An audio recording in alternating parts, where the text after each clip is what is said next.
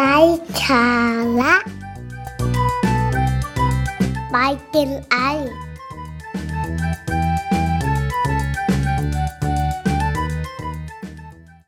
สามบทเรียนชีวิตจากวิกฤตโควิด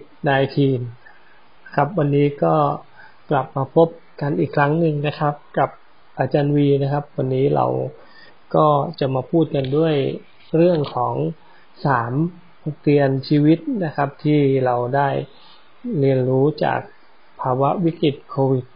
-19 ที่ประเทศของเราก็ถือว่าเพิ่งจะผ่านพ้นในช่วง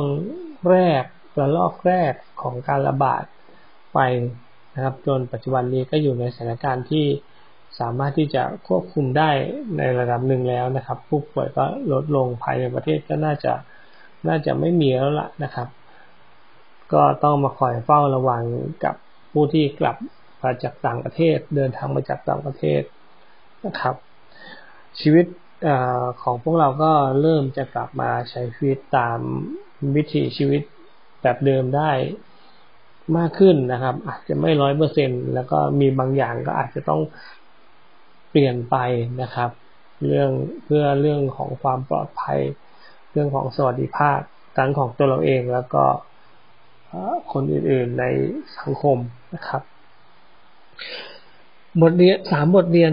ชีวิตที่ได้จากภาวะวิกฤตโควิด -19 นะครับ แล้วก็สรุปประมวลมาในสามมิติด้วยกันนะครับ บทเรียนที่หนึ่งนะครับ ก็คือสิ่งที่สำคัญที่สุดอาจจะไม่ใช่เงินก็ได้นะครับ เพราะว่าในภาวะวิกฤตที่เกิดขึ้นมาเนี่ย บางครั้งเราอาจจะมีเงินอยู่ในมือก็จริงนะครับ แต่สิ่งที่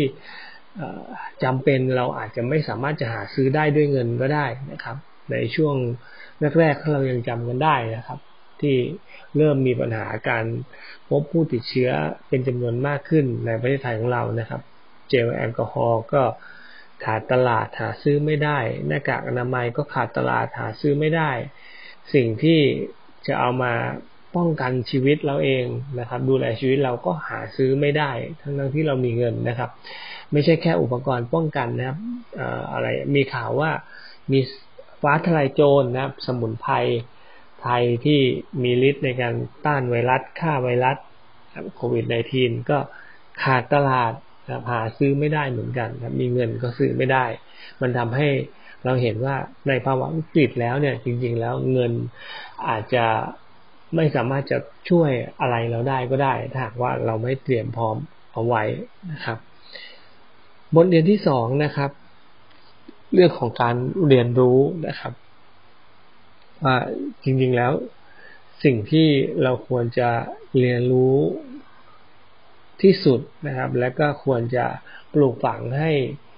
ลูกหลานหรือเยาวชนคนไทยทุกคนเรียนรู้ก็คือ การเรียนรู้ที่จะปรับตัว ให้เข้ากับสถานการณ์ต่าง ๆ หรือว่าเอาตัวรอดในสถานการณ์ต่างๆ ก็อย่างที่ทราบกันดีว่าในภาวะวิกฤตโควิด -19 ที่ผ่านมาเนี่ย มันก็เกิดการแพร่ระบาดอย่างรวดเร็ว จนทำให้ต้องมีการปิดเมืองปิดประเทศนะครับ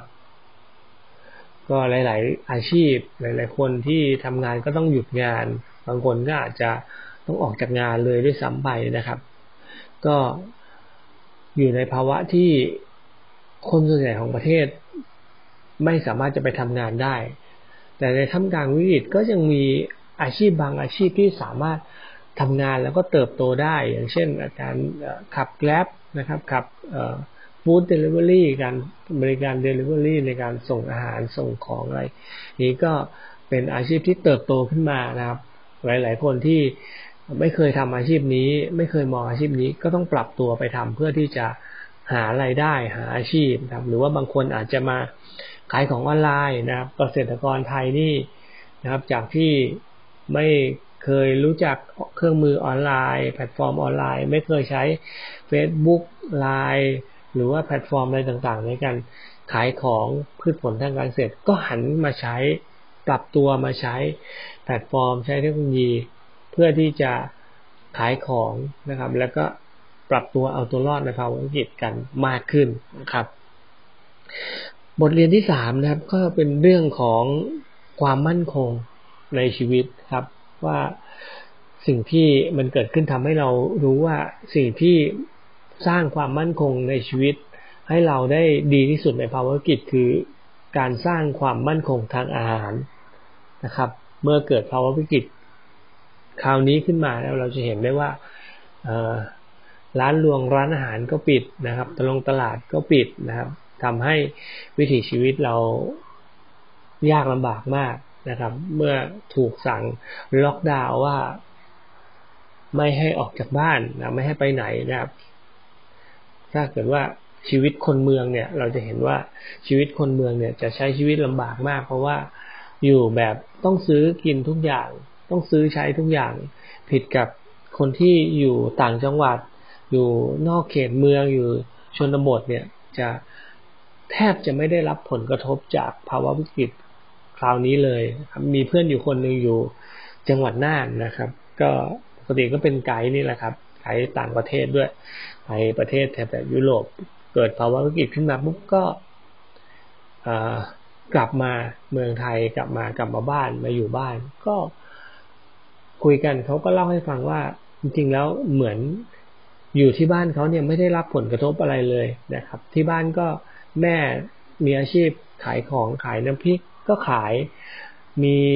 ในสวนมีมะนาว มีผลไม้ ก็ขายผักผลไม้